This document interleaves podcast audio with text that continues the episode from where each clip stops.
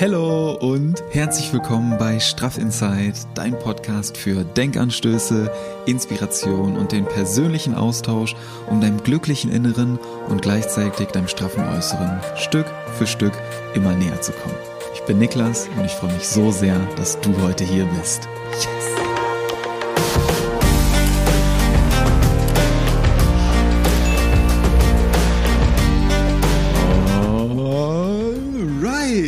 Neue Woche, neue Energie, neue Podcast-Folge. Ich freue mich so sehr, dass du heute hier bist, dass du mir deine Zeit schenkst, deine Aufmerksamkeit schenkst und dass du heute hier Bock hast, die ein oder andere Inspiration für dich mitzunehmen. Und heute habe ich ein wirklich wundervolles Podcast-Gespräch für dich bereit, denn ich habe eine wundervolle Interviewpartnerin dabei, nämlich Kendra Zwiefka. Und Kendra hat eine sehr, sehr abenteuerliche Reise in den letzten Jahren hinter sich. Eine sehr berührende Reise und eine sehr inspirierende Reise. Und die teilt sie heute voller Offenheit, voller Vertrauen und sehr, sehr authentisch mit uns. Und da bin ich wirklich sehr, sehr dankbar für. Ich möchte das Intro gar nicht zu sehr in die Länge ziehen, sondern überlasse Kendra die Vorstellung und ihre Einführung in die Reise gleich wie gewohnt wieder selbst. Und wünsche dir einfach ganz viel Freude bei diesem Gespräch. Ich glaube, es ist der ein oder andere Impuls und Denkanstoß für dich dabei, den du auf jeden Fall mitnehmen kannst, wo du sehr viel daraus ziehen kannst. Denn Kendra und ich sprechen heute über Botschaften deiner Seele. Wie eine schwere Diagnose die Botschaft deiner Seele offenbaren kann. Wie du durch solche harten Einschnitte in dein Leben Dankbarkeit lernen kannst, Wertschätzung lernen kannst und dann diese ja, diese Diagnose irgendwo auch als eine Art Geschenk ansehen kannst.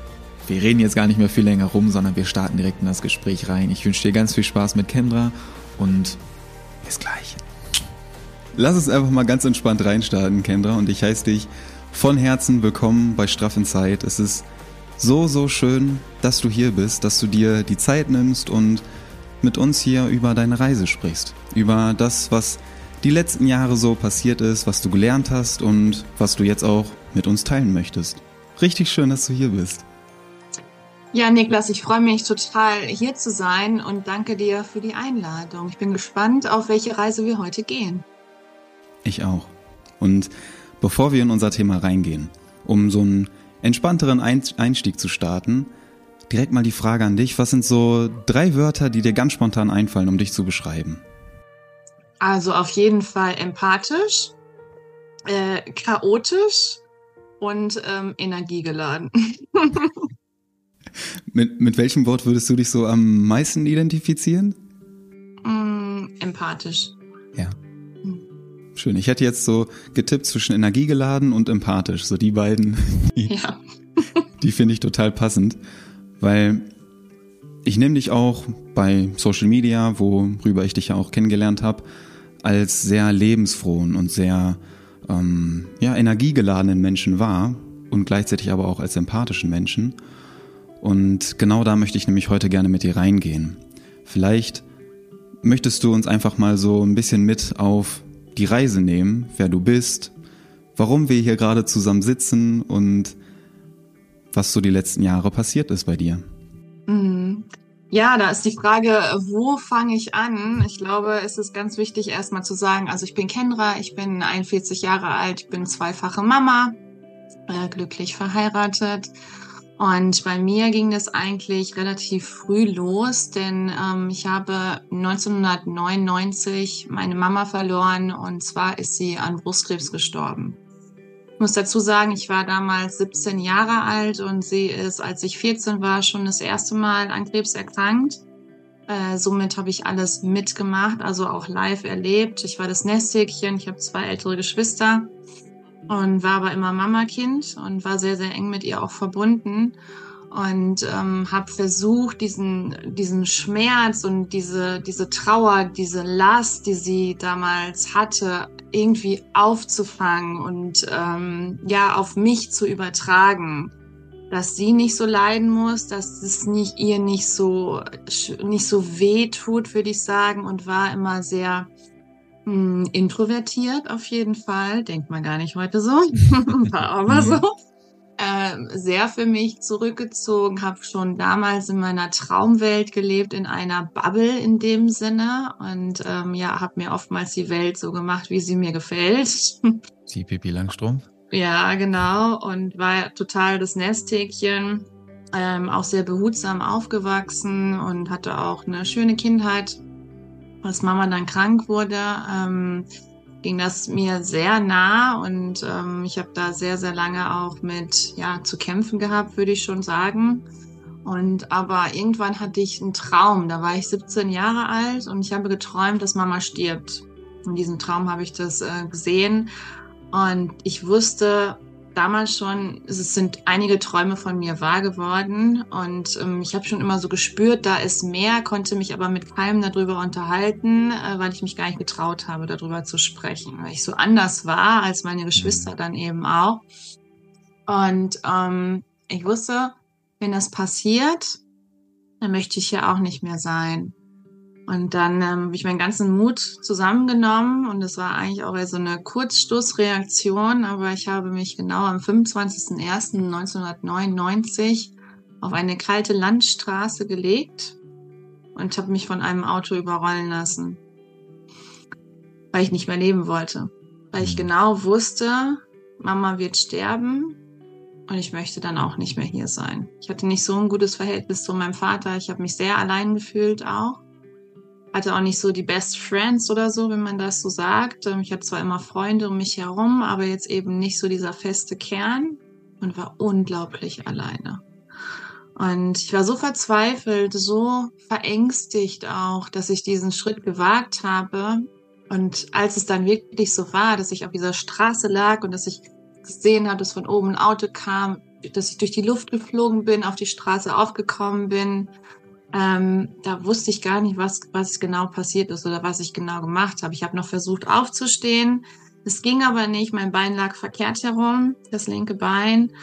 Und dann war wieder alles schwarz um mich rum und ähm, irgendwann, ja, kam dann der Krankenwagen und da bin ich nochmal kurz aufgewacht und äh, ich habe gesehen, dass an der Seite vom, ähm, von der Straße das Auto stand und die äh, Fensterscheibe runtergekurbelt hat und gesehen hat, dass ich da liege und ist aber weitergefahren, wahrscheinlich voller Schockmoment und was man eben so denkt und was man gar nicht realisiert, warum liegt da jetzt ein Mensch auf der Straße und was ist da genau passiert und wer mhm. weiß, was in dem äh, Gedanken von dem Menschen ähm, ja vorgekommen ist. Und dann bin ich im Krankenhaus irgendwann aufgewacht und ähm, habe nur gesehen, dass mein Vater dort stand und war sehr, sehr traurig, sehr mit gesehen, dass die Ärzte mit ihm sprechen. Ich wusste, dass es um Leben und Tod ging.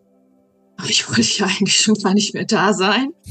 Ähm, und dann wurde es wieder schwarz um mich herum und ich bin durch so einen schwarzen Tunnel durchgegangen und habe von hinten ganz viel warmes Licht gesehen und so eine wohlige Wärme und bin da so durch und ähm, dann standen da so nicht so Engel, wie man sich so denkt, so mit langen Gewändern und, und mhm. langen Haaren oder so, sondern im Gegenteil, sondern es standen dann so Lichtwesen um mich herum, würde ich mal so sagen. Und haben dann zu mir gesagt, Henra, es ist noch lange nicht Zeit, es ist noch nicht deine Zeit gekommen, du kannst noch nicht hier sein. Und ich habe gefleht und ich habe geweint und ich habe gesagt, nein, ich möchte hier bleiben und ähm, lasst doch meiner Mama das Leben und ich gehe dafür und ihr könnt mich dafür aufnehmen und ich opfere mein Leben, dass Mama leben bleiben kann.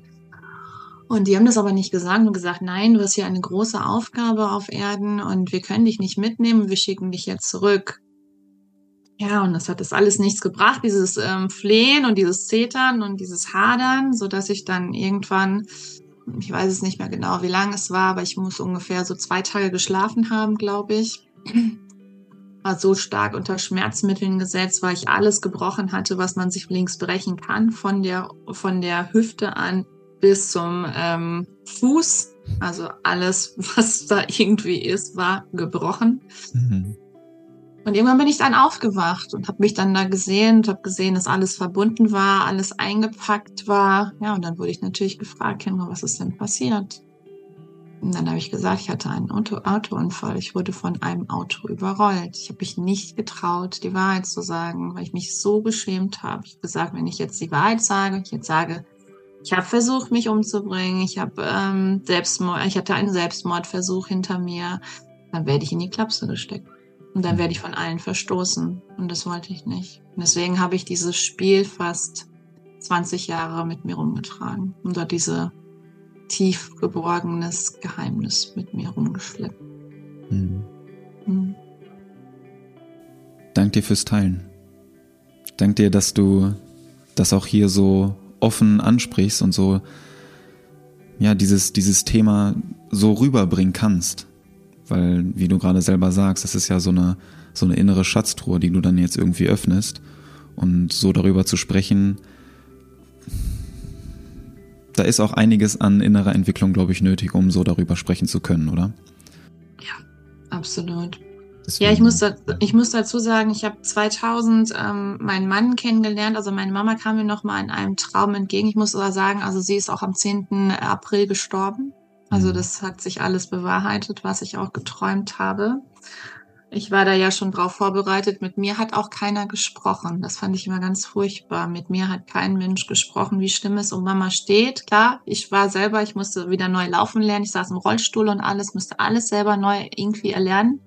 Ich hatte aber einen unglaublichen Körperbau damals schon und ähm, bin da wirklich sehr schnell durchgegangen und ähm, wurde da auch durchgetrieben, würde ich sagen, von verschiedenen Physiotherapeuten, die mich echt in den Arsch getreten haben und ähm, aber die mich so schnell wieder aufgebaut haben. Also schnell konnte ich gar nicht gucken. Ich hatte im Januar den Unfall und ich konnte im ähm, April schon wieder laufen. Also das ging wow. zack, zack, zack. Ja, also es war Wahnsinn. Also da war was Da kann man sich schon mal selber auf die Schulter klopfen, ne? Ja. Absolut. Und dann habe ich ähm, im Dezember nochmal geträumt, ähm, dass Mama wiederkam im Traum. Und dass sie zu mir gesagt hat, Kendra, ich weiß, wie schwer das Jahr 1999 für dich war, aber ich schicke schick dir einen Schutzengel, der auf dich aufpassen wird.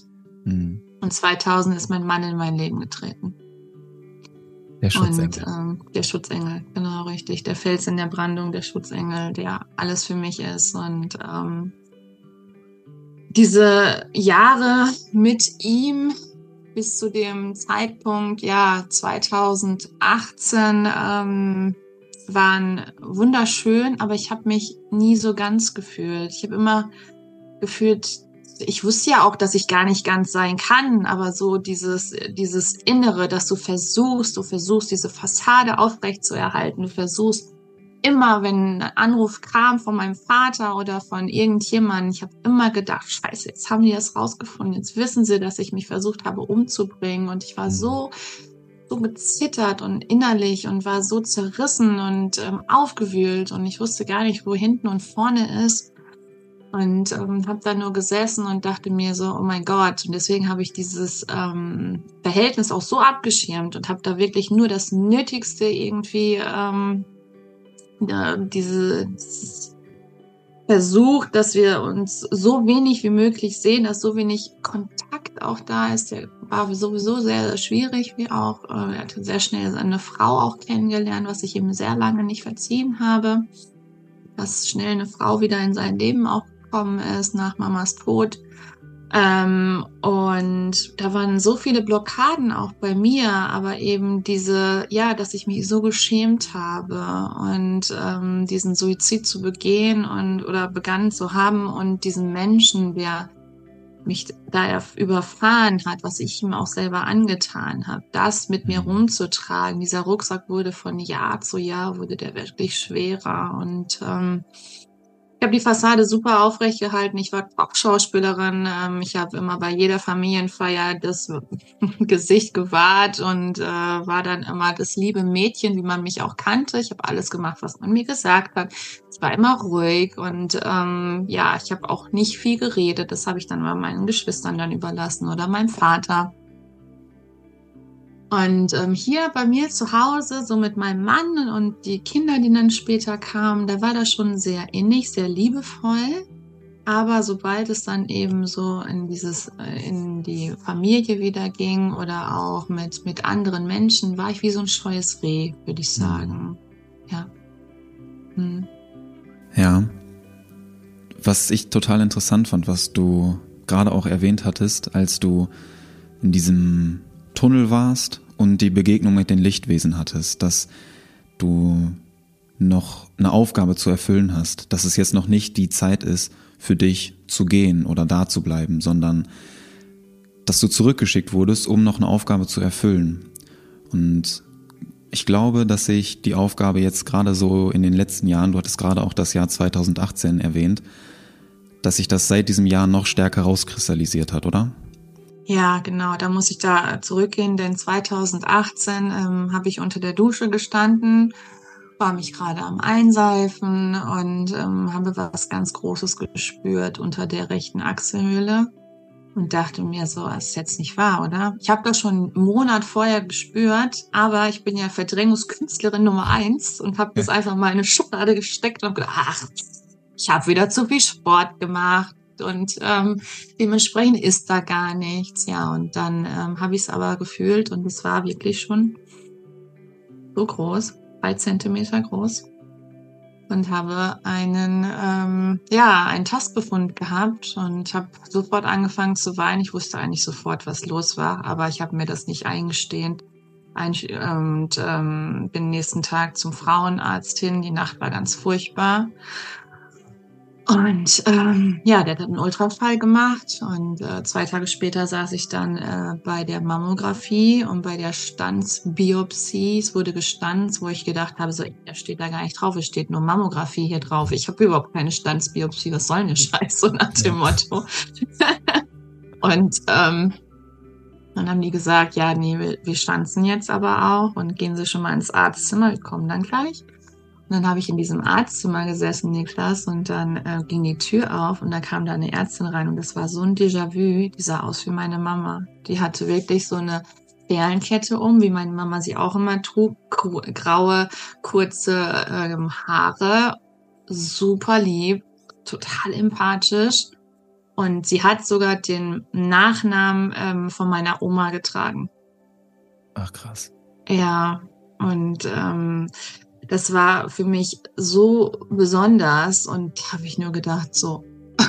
und da saß ich da so und auch als sie dann gesagt hat, Frau Zwiefka, ich muss Ihnen leider sagen, Sie haben die Diagnose Brustkrebs, habe ich das immer noch nicht gecheckt und habe gesagt, okay, gut, dann ist das halt so ein so gutartiger Knoten und dann können wir den ja mal da raus operieren und nächste Woche bin ich wieder fit, dann können wir dann loslegen. Mhm. So. ne.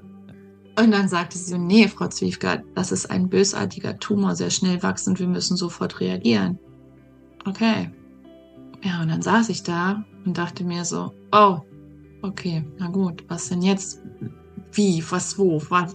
Ich wusste überhaupt nicht. Das ist wirklich wie so ein schlechter Hollywood-Film, wo du da sitzt und ähm, das ganze Leben fährt an dir vorbei und du weißt gar nicht, wo rechts und links ist und oben und unten und du sitzt da einfach nur und ich weiß noch, als ich dann rauskam, ich habe meinen Mann angerufen, ich habe nichts am Telefon gesagt, er wusste sofort Bescheid.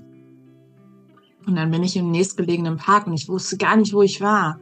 Aber ich wusste, ich muss in irgendeinen Park, ich muss Bäume sehen, ich muss die Natur sehen, ich muss da jetzt unbedingt hin, ich muss, ich muss, ich muss. Und ja, es wurde mir schon dieser Weg gezeigt dann eben auch, dass ich genau im Park auch gelandet bin. Und dann war der erste Moment, den ich ähm, den ich, wo ich mein Handy nahm und meinen Vater angerufen habe. Mit den Worten, Papa, hier ist Kendra, ich habe Brustkrebs. Und dann bin ich komplett zusammengebrochen. Mhm. Und diese Diagnose, das war, ähm, ja, wie soll ich das sagen? Also alles, was seit dieser Diagnose passiert ist, würde ich sagen, war Führung. Also göttliche Führung. Ich habe so gespürt, dass Mama wieder so da war, so präsent dann eben auch bei mir war und ähm, jeden Schritt eigentlich von mir begleitet hat, den ich getan habe. Und ähm, ich wusste sofort, ich habe damals war ich war, war ich im Network und ähm, habe da auch schon Facebook und Instagram gehabt und ich wusste, als ich nach Hause gekommen bin, egal wie das Ergebnis ausgeht oder so, ich werde das öffentlich machen. Es ist mir so wichtig, darüber zu sprechen und ich bin genau an dem Tag noch voller Tränen live gegangen und habe gesagt, ich habe diese Diagnose Brustkrebs, aber mir ist es so verdammt wichtig. Achtet auf euch und geht zur Vorsorge, geht zum Arzt, wenn irgendwas ist und tastet euch ab. Es war genau an dem Tag, als ich die Diagnose bekommen habe. Ich kann dir bis heute nicht sagen, warum. Ich weiß nur, dass ich wollte kein Mitleid haben. Ich wollte einfach nur diese, diese Achtsamkeit weitergeben und ich wollte vor allem Hilfe haben, weil ich hatte keinen mehr, mit dem ich sprechen konnte. Klar, du hast die ganzen Ärzte an deiner Seite, aber mhm. ich hatte keinen Menschen, der eben mit diesem Thema in Berührung kam. Und ähm, deswegen habe ich diesen Aufruf auch, auch gestartet und habe gesagt, wenn es hier irgendjemanden gibt, der diese, der Brustkrebs hatte oder der gerade da mittendrin ist, dann möge er sich doch bitte bei mir melden. Und dieses Video, das hat innerhalb von ein paar Stunden, hat das so viele tausend Klicks bekommen. Ähm, das war unglaublich. Ja, und das war so, der Anfang, würde ich sagen. Und dieses Video ähm, oder dadurch, dass ich ähm, im Netzwerk war, ähm, habe ich jemanden gefunden, die sich dann bei mir gemeldet hat und warum ich heutzutage noch hier sitze. Denn es war meine Seelenwegbegleitung.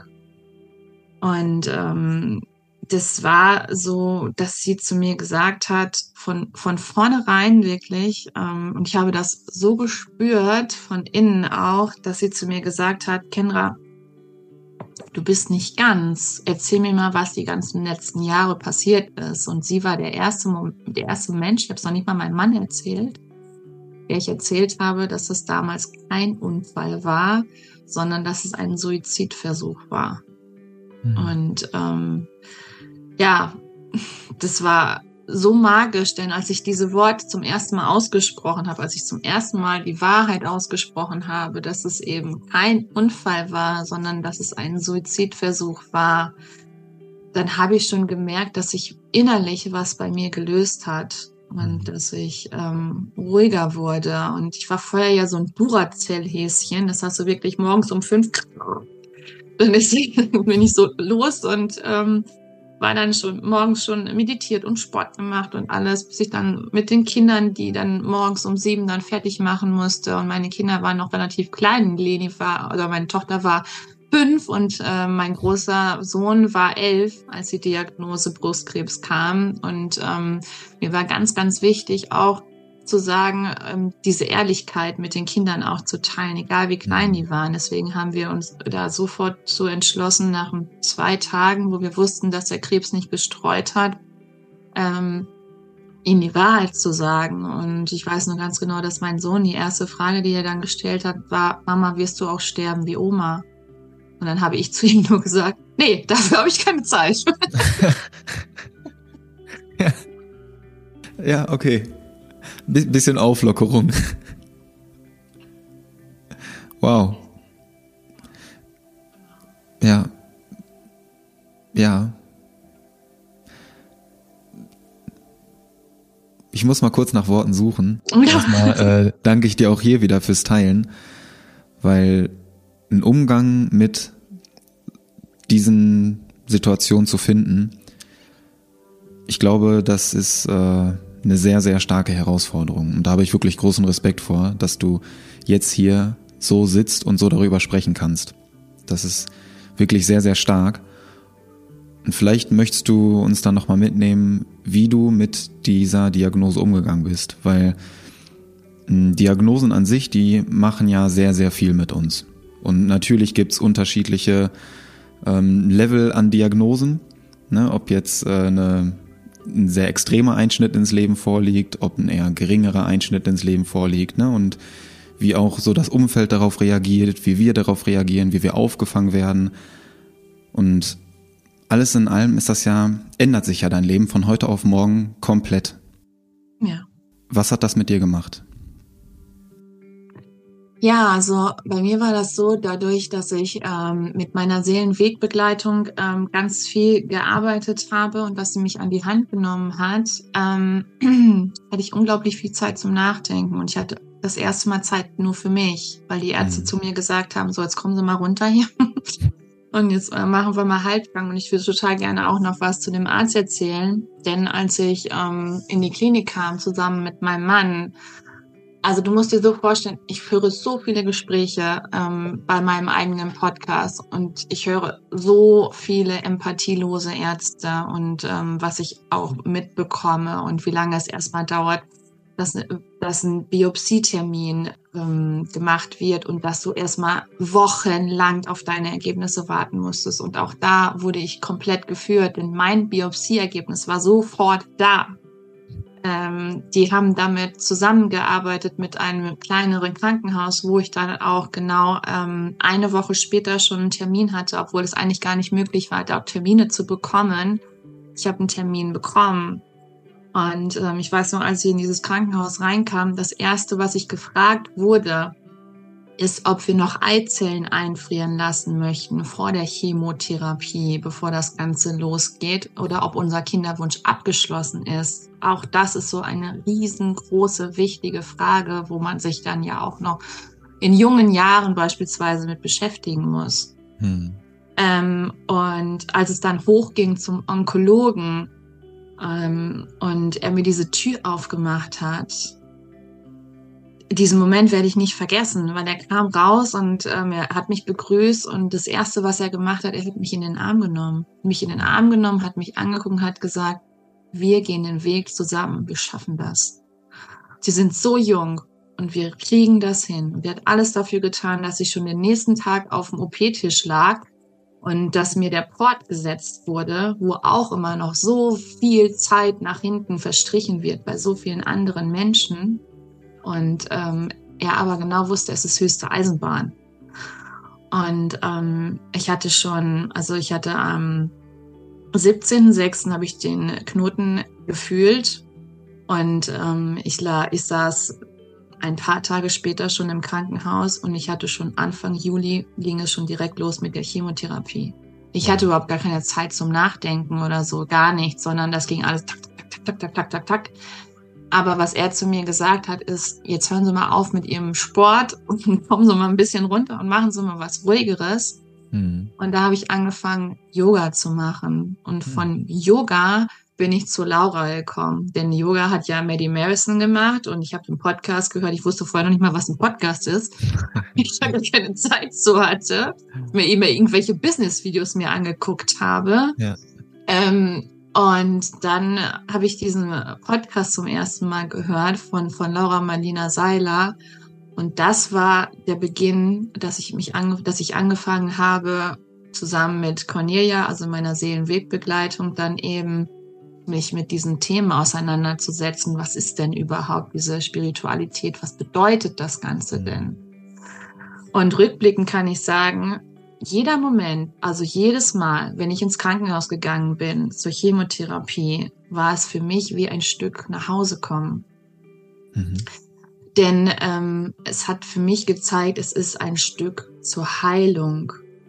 Und jedes Mal, wenn ich mich mehr mit mir beschäftigt habe, auch mit meinem Leben, auch mit dem Tod von Mama, was noch gar nicht verarbeitet war, in keinster Weise, und was nicht abgeschlossen war und auch mit dieser Wut, mit dieser Trauer, die ich mir gar nicht so erlebt, erlaubt habe. Die Trauer ja, aber die Wut gar nicht. Ich konnte ja noch nicht mal zum Grab hingehen. Das habe ich die ganzen Jahre überhaupt nicht geschafft. Das habe ich auch erst mit meiner Seelenwegbegleitung 2018 gemeinsam mit ihr ähm, gemacht. Und das sind so besondere Momente. Deswegen kann ich sagen, dass die ganze Therapie, ich hatte kaum Nebenwirkungen und ähm, ich habe in jedem das Positive gesehen. Ich habe mir so viele Bücher äh, reingezogen. Ich habe mir so viele ähm, Summits reingezogen, den Hughes Summits. Ich habe mir die ganzen Sprecher reingezogen und ich habe so viel über mich selber gelernt, über meinen Körper und ähm, dass der Körper imstande ist, sich selbst zu heilen auch. Und das waren so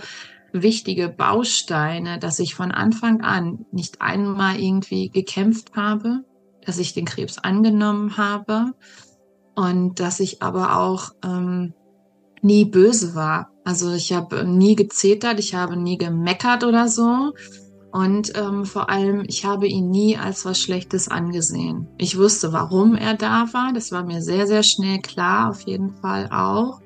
Und ich wusste, dass das genau diese Chance ist, ähm, die ich jetzt habe. Entweder nehme ich sie an, diese Chance, und gehe da jetzt durch und mache das alles zum Beispiel zusammen mit meiner Seelenwegbegleitung oder aber der Weg ist zu Ende und ich werde es nicht schaffen. Ich hatte diese zwei Möglichkeiten, Leben oder Tod und ich habe mich für das Leben entschieden. Und ähm, da deswegen kann ich heute sagen, ich bin dieser Diagnose Krebs so unglaublich dankbar, denn für mich war es die beste Diagnose, die ich ähm, ja je erlebt habe, weil durch diese Diagnose, dadurch, dass ich die Wahrheit gesprochen habe, habe ich zu mir selber zurückgefunden. Ich bin wieder durch ähm, die Seelenerdung wieder ganz geworden. Du musst dir vorstellen, wenn Seelenanteile aus dem Körper rausgehen, weil sie so tief verletzt sind, dann kommen die nicht wieder.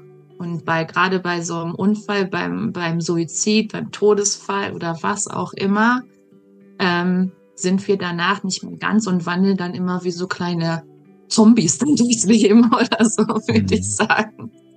Und Schritt für Schritt hat sich das ähm, geändert. Und ich weiß noch, in dem Moment, als dann die Haare fielen und als ich dann mit Glatze dann vorm Spiegel stand, dass ich so tief in meine Seele blicken konnte, dass ich da wusste, was überhaupt diese Selbstliebe ist und mich da zum ersten Mal wirklich komplett akzeptiert habe.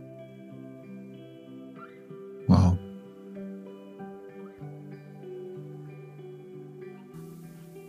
Diese, diese Annahme und diese Selbstliebe, die daraus entstanden ist, das ist, glaube ich, extrem wertvoll und ich bin wirklich sehr, sehr froh, dass du diese Entscheidung getroffen hast, dass du dich für das Leben entschieden hast und dass wir beide jetzt hier zusammen sitzen können. Das äh, ist sehr, sehr schön und dafür bin ich sehr dankbar.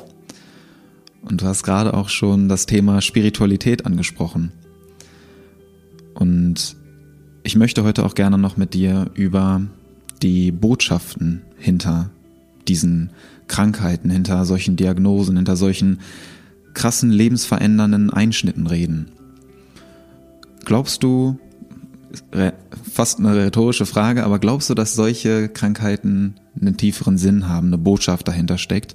Und wenn ja, was ich aus den letzten Minuten mitgenommen habe, welche Botschaft steckt bei dir dahinter?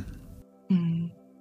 Ja, also bei, auf jeden Fall, also zu 1000 Prozent ja eine Krankheit hat immer eine Botschaft, sei es jetzt Krebs oder sei es auch eine andere Krankheit. Letztendlich ist es egal und unser Körper sendet uns so viele Signale mhm. und wir hören aber einfach nicht auf ihn, sondern wir machen immer weiter und immer weiter und immer weiter und irgendwann kommt dann dieser Hammer und der haut dann einmal so richtig drauf, dass du so tief am Boden liegst, dass nichts anderes mehr geht und dass du erst dann aufwachst und dich dann dazu entscheidest, leben oder sterben. Du hast die mhm. Option, du hast die Wahl. Und wenn du dich für das Leben entscheidest und wenn du dann aber auch diese Waagschale siehst, dieses äh, spirituelle Miteinander zu verbinden, dann kannst du aber auch nicht mehr zurück. Du kannst nicht mehr in dein altes Leben zurück, sondern du bist dann eben ein ein neuer Mensch in dem Sinne. Und ich kann für mich sagen und auch für viele andere Menschen, dass die sich um 360 Grad einfach mal gedreht haben. Ja. Und das eben nicht mehr zählt, ich jetzt die zehnte Handtasche und kaufe ich mir jetzt das ähm, Gucci-Shirt oder das äh, Lancôme oder Chanel oder was auch immer, sondern es zählen ganz andere Werte. Ich kann ja so viele Menschen sagen, mit denen ich nichts mehr zu tun habe, weil ich überhaupt nicht wüsste, mit was ich mich mit denen unterhalten sollte. Mhm. Ich weiß nicht, was die letzte Party, wo die pa letzte Party war und ich weiß nicht, was gerade für Marken angesagt haben, weil es mich einfach nicht mehr interessiert. Mhm. Und diesen ähm, diesen Weg zu finden, den wirst du nur durch so eine Krankheit finden. Deswegen sagt man ja auch Krankheit als Weg. Du entscheidest mhm. dich komplett neu. Und für mich war es so, diese Botschaft, die dahinter gesteckt hat, war für mich, dass ich eine Botschafterin bin, dass ich eine Mutmacherin bin und dass ich dafür da bin, den Menschen zu sagen, ähm, dass Krebs als zweite Chance dient und dass der Krebs dir nichts Böses will. Im Gegenteil, er will dir einfach nur was zeigen und er will einfach nur, dass du hinsiehst, dass du hinsiehst, dass du hinspürst und dass du hinter die Fassade blickst dann eben.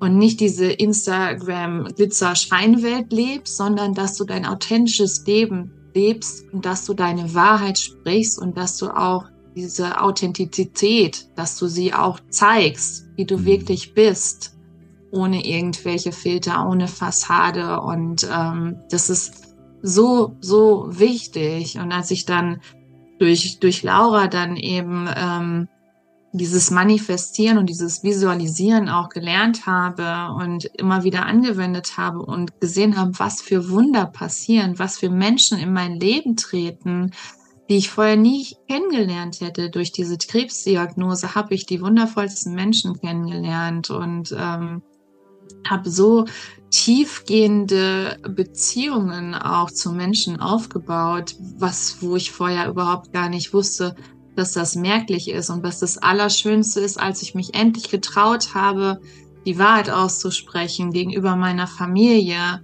ist genau das passiert, wofür ich so, so wahnsinnige Angst hatte. Aber das ist gar nicht eingetreten, dieses Worst-Case-Szenario, sondern eben genau das Gegenteil ist eingetreten, nämlich dass man jetzt mit Ehrlichkeit und mit der Wahrheit dann eben miteinander umgehen kann und vor allem auch in Liebe. Und ich habe endlich verstanden, ähm, dass für meinen Vater das damals, dadurch, dass er seine Frau kennengelernt hat, dass das für ihn eben in einem Stück Heilung war und dass ich ihm auch verziehen habe und dass es da so viele Parallelen dann eben auch gab und dass er versucht hat, immer das Beste zu geben. Nur er wusste eben nicht, ähm, es war für ihn, hat er alles getan, was in seiner Macht stand eben. Und ähm, das alles zu verstehen, das hat so viel mit dem ähm, Spirituellen zu tun, dass wir eben erstmal anfangen dürfen, auch zu lernen und uns selber wertzuschätzen, aber vor allem auch unsere Lieben und unsere Angehörigen wertzuschätzen, dass sie es auch nicht leicht hatten und dass sie auch immer nur versucht haben, das Beste zu geben.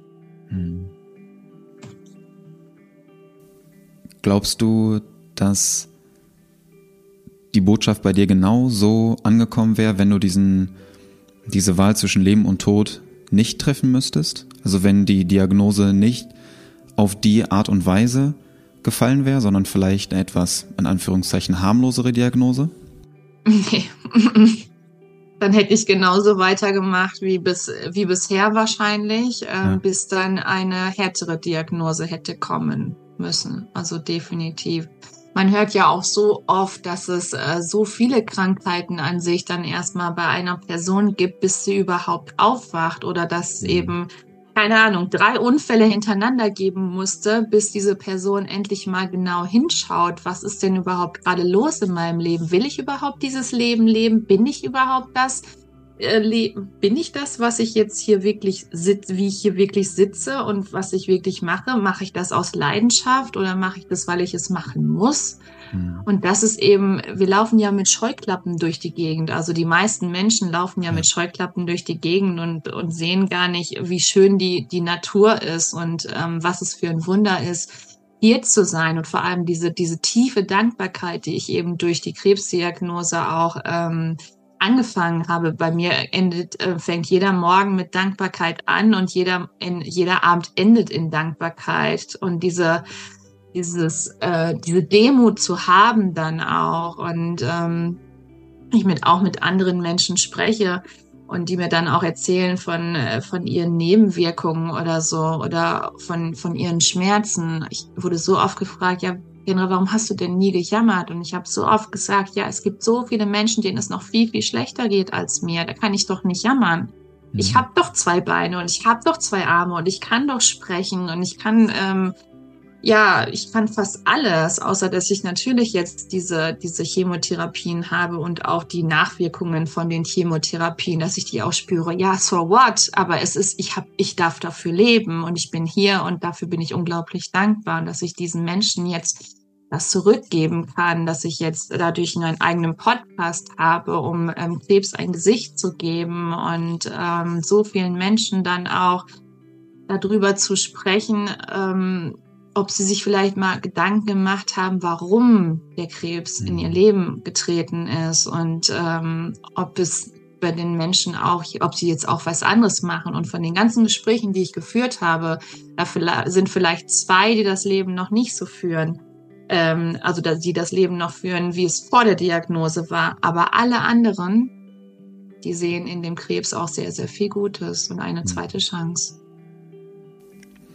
Ich habe wirklich sehr, sehr großen Respekt vor dieser Betrachtungsweise, dass du das wirklich fühlst und auch so lebst. Und warum ich da so weiter nachhake oder warum ich gerade das Gespräch total zu schätzen weiß, weil ich mich ähm, privat auch ja, gezwungenermaßen immer stärker mit diesem, mit den Botschaften hinter solchen Krankheiten beschäftige und den Punkt der Heilung total interessant finde. Wie wir aktiv Einfluss darauf nehmen können. Ja, zum einen natürlich auf der körperlichen Ebene, wenn wir Medikamente nehmen, wenn es jetzt durch eine Chemo ist oder durch irgendwas, was im Außen halt so dadurch beeinflusst wird. Zusätzlich aber auch, wenn wir diesen Dreiklang mit reinbringen, auf mentaler und auf seelischer Ebene. Und vielleicht möchtest du uns da nochmal mitnehmen, wie, was da so deine Erfahrungen waren oder was auch deine Erfahrungen sind, wie du aktiv darauf Einfluss nehmen kannst. Hm. Ja, also für mich war es wichtig, den medizinischen Weg zu gehen, zusammen mit der, mit dem spirituellen, auf einfach das äh, zu kombinieren. Ähm, denn die Medizin ist mittlerweile so weit, die Wissenschaft ist so weit und ähm, es gäbe dann diese ganzen Ärzte nicht, diese ganzen Wissenschaftler. Ähm, warum sollten die dann eben die ganzen Chemotherapien überhaupt äh, praktizieren? Ich weiß, da gibt es so viele andere Menschen und ähm, ich möchte auch keinem zu nahe treten, aber für mich gehört die Medizin mit dem Spirituellen zusammen ähm, weil und das wird kommen und es wird immer mehr auch bewusster auch den, den Medizinern, den Ärzten, wie wichtig es ist, die mentale Gesundheit, wie wichtig es ist, ähm, zum Beispiel kalt zu duschen. ja.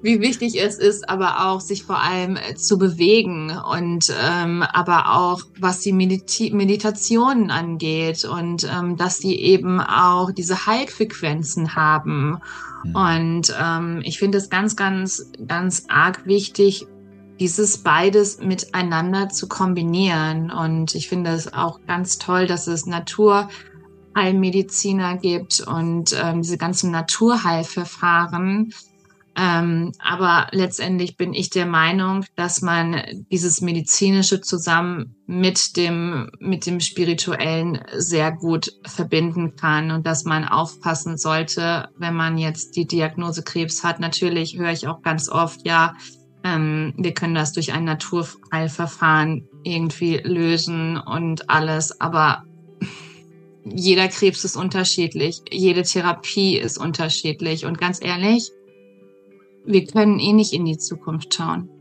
hm. sondern wir sind, wir leben hi im Hier und im Jetzt und wir wissen auch nicht, was die nächste Stunde passiert.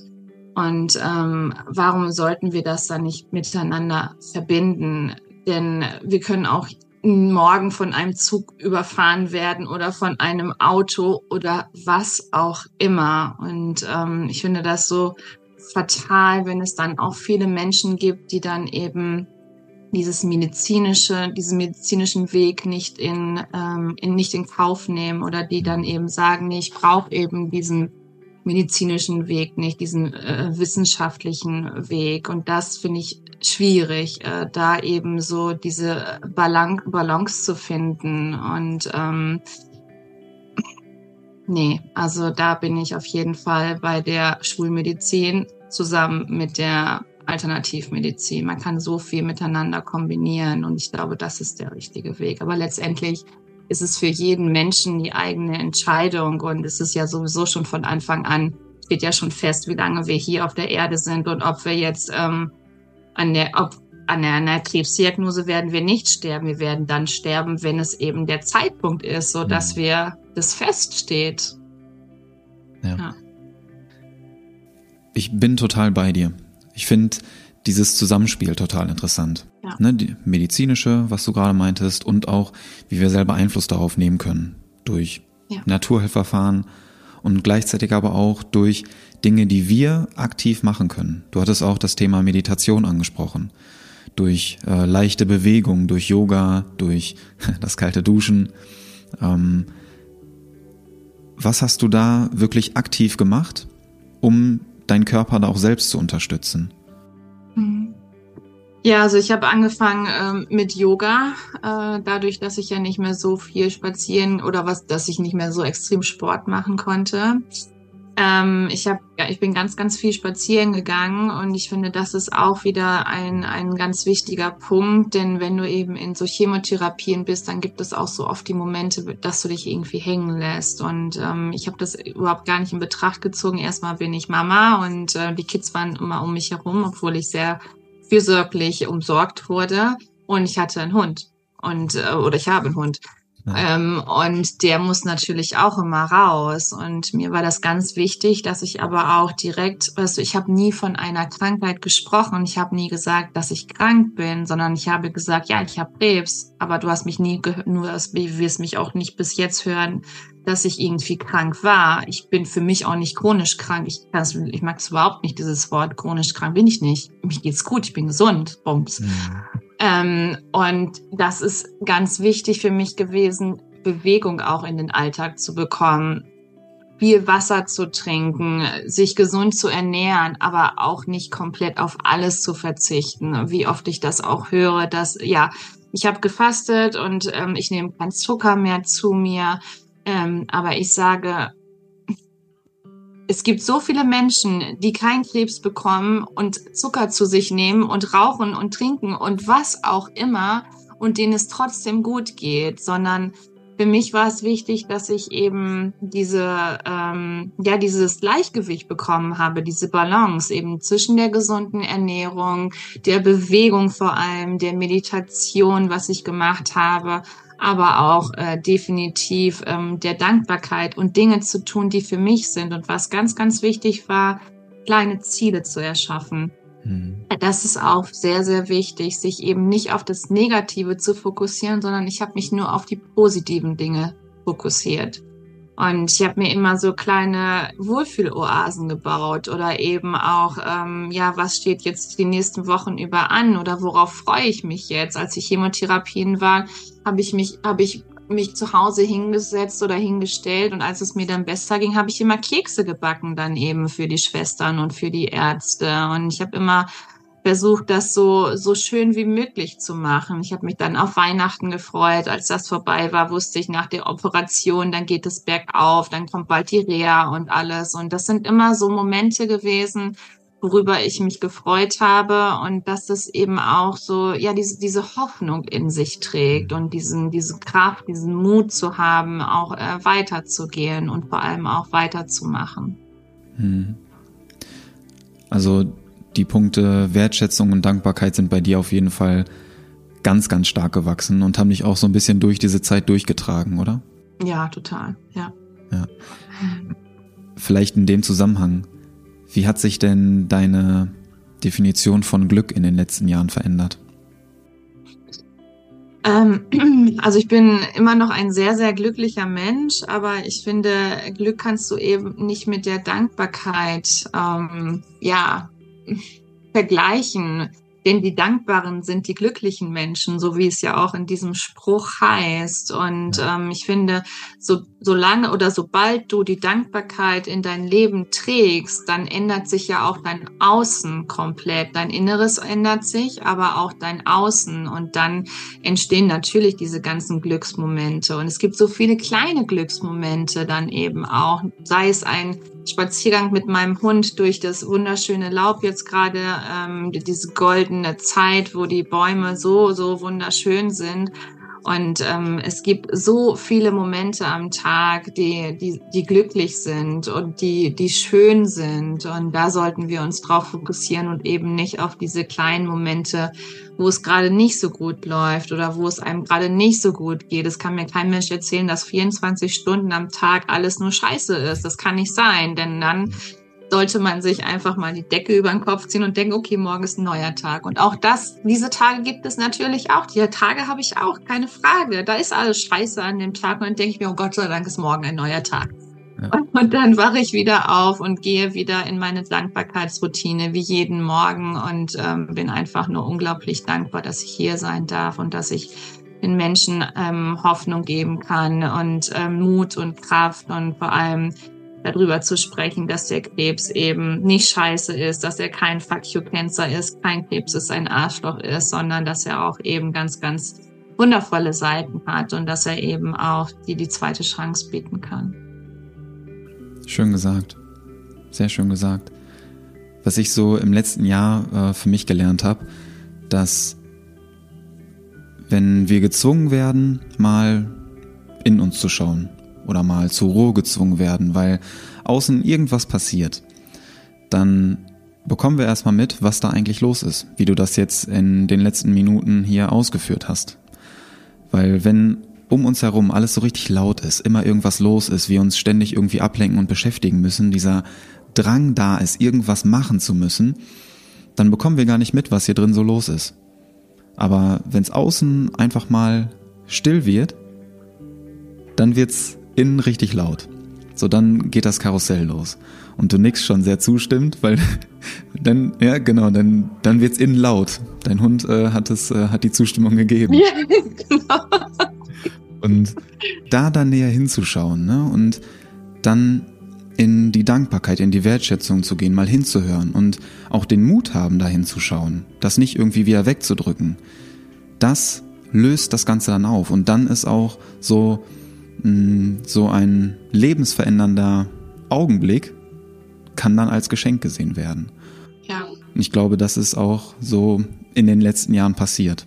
Und das ähm, macht Mut. Ja, das, das macht Mut. Und ich glaube, das ist auch das, was du ja jetzt mit ganz vielen anderen Menschen teilen darfst über deinen Podcast und auch in dem Verein, wo du tätig bist. Vielleicht möchtest du uns da noch ein bisschen mitnehmen, was, was da jetzt gerade so dein, dein Alltag ist oder deine Aufgaben sind, deine Inspiration, deine Botschaft sind.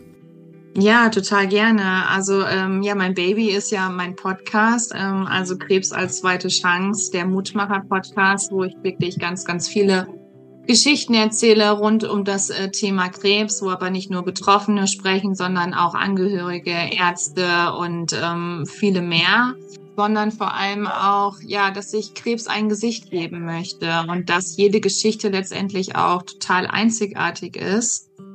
Und ähm, das ist das, was mich auch so sehr erfüllt.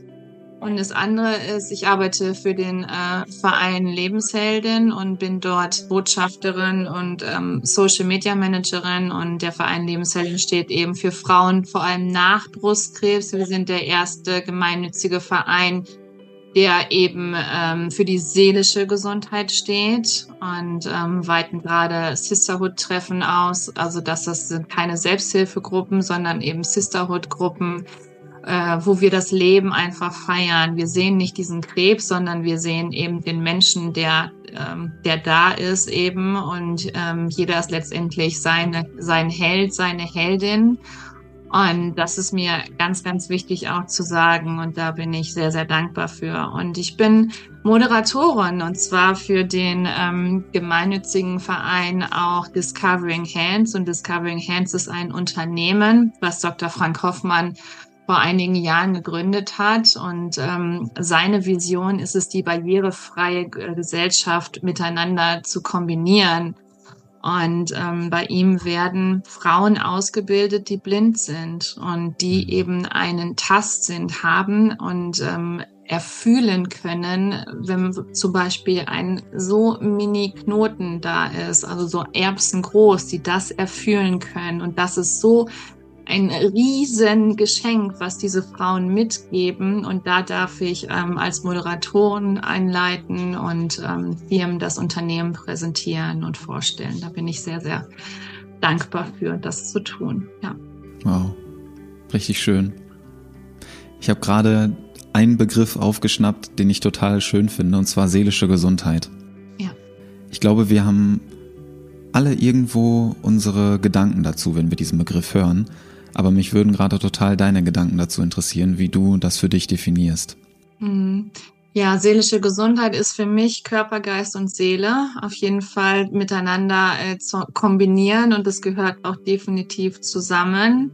Und äh, seelische Gesundheit ist einfach um mich selber kümmern dann eben auch und mir diese Me-Time auch zu gönnen, egal wie stressig der Alltag ist und ob Krebsdiagnose oder keine Krebsdiagnose aber immer sich diese Mini-Momente auch zu erschaffen. Und kein Mensch kann mir sagen, er hat keine Zeit. Das ist einfach nur eine Ausrede, denn jeder Mensch von uns hat Zeit. Dann müssen wir das einfach mal so ein bisschen anders kompensieren und nicht irgendwie drei Stunden auf Social Media irgendwie rumhüpfen und runter und hoch scrollen, sondern einfach mal innehalten, nach draußen gehen, in die Natur gehen. Also ich kann zum Beispiel unglaublich auftanken in der Natur, wenn ich Bäume sehe, wenn ich dort bin äh, mit meinem Hund, da bin ich einfach nur glücklich. Aber für manch andere ist es auch Musik hören, tanzen und ähm, diese seelische Gesundheit hat ganz viel damit zu tun. Ge Genuss, also das Leben zu genießen, hier im Jetzt und, und bitte nicht so viele Nachrichten gucken und kein Fernsehen, da braucht kein Mensch.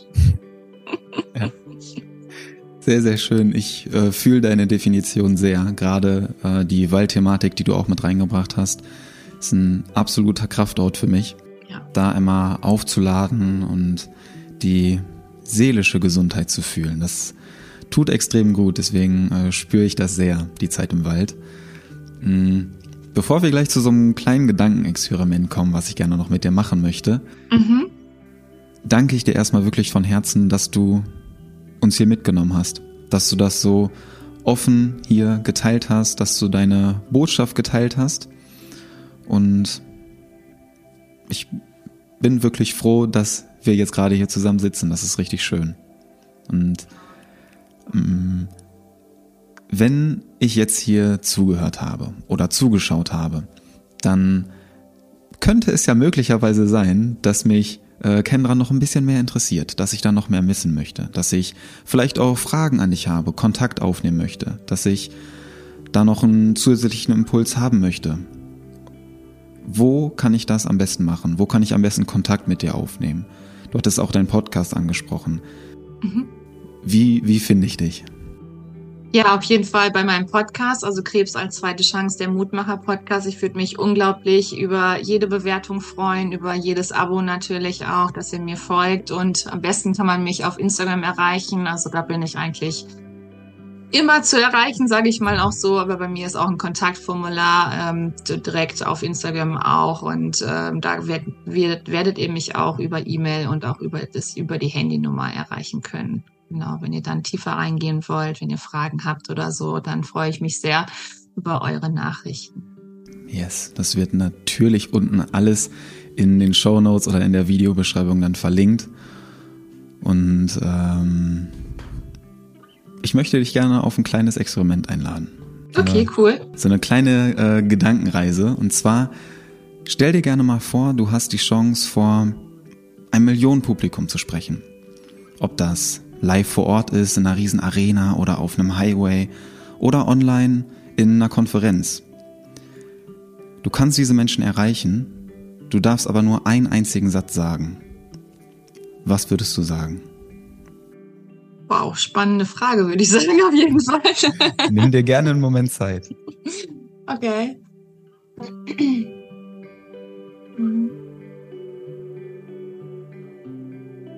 Das ist echt schwierig. Ein Satz, okay. Urteile niemals über irgendjemanden Menschen, egal wie diese Menschen aussehen, egal was sie für eine Kleidung tragen oder was sie auch für eine Tasche haben, denn du weißt nie, was für eine Geschichte hinter diesem Menschen steckt. Wow. Danke. Danke. Und Von Herzen gerne. Das möchte ich genauso stehen lassen, denn ich glaube, treffender können wir die heutige Folge äh, nicht beenden oder unser äh, wundervolles Gespräch hier. Und ich möchte mich wirklich von Herzen bei dir bedanken, dass du dir die Zeit genommen hast, dass du mir oder uns dein Vertrauen geschenkt hast und deine Geschichte, deine Botschaft, was du erlebt hast, was du weitergeben möchtest, hier so geteilt hast. Richtig, richtig schön. Danke, Kendra. Ich danke dir von Herzen, Niklas, dass ich hier sein durfte. Und es war ein sehr, sehr schönes Gespräch. Also ganz, ganz tolle Arbeit, die du machst. Das habe ich ja schon im Vorgespräch gesagt. Also so ein junger Mensch und ähm, schon so weit. Wahnsinn. Also danke dir dafür. Danke für deine Arbeit. Vielen, vielen Dank. Ich freue mich auf weitere Gespräche mit dir. Ich mich auch. Wundervoll. Wow, wow, wow, wow, wow. Wahnsinn, oder? Was für ein Gespräch. Ich bin immer noch ganz berührt und ganz überwältigt von Kendras Offenheit, von ihrem Vertrauen, was sie uns beiden hier geschenkt hat. Und ich konnte auf jeden Fall den ein oder anderen Impuls heute mitnehmen und ich glaube, ich bin mir ziemlich sicher, dass dir das ähnlich gegangen ist. Und wenn du magst, teil das sehr, sehr gerne.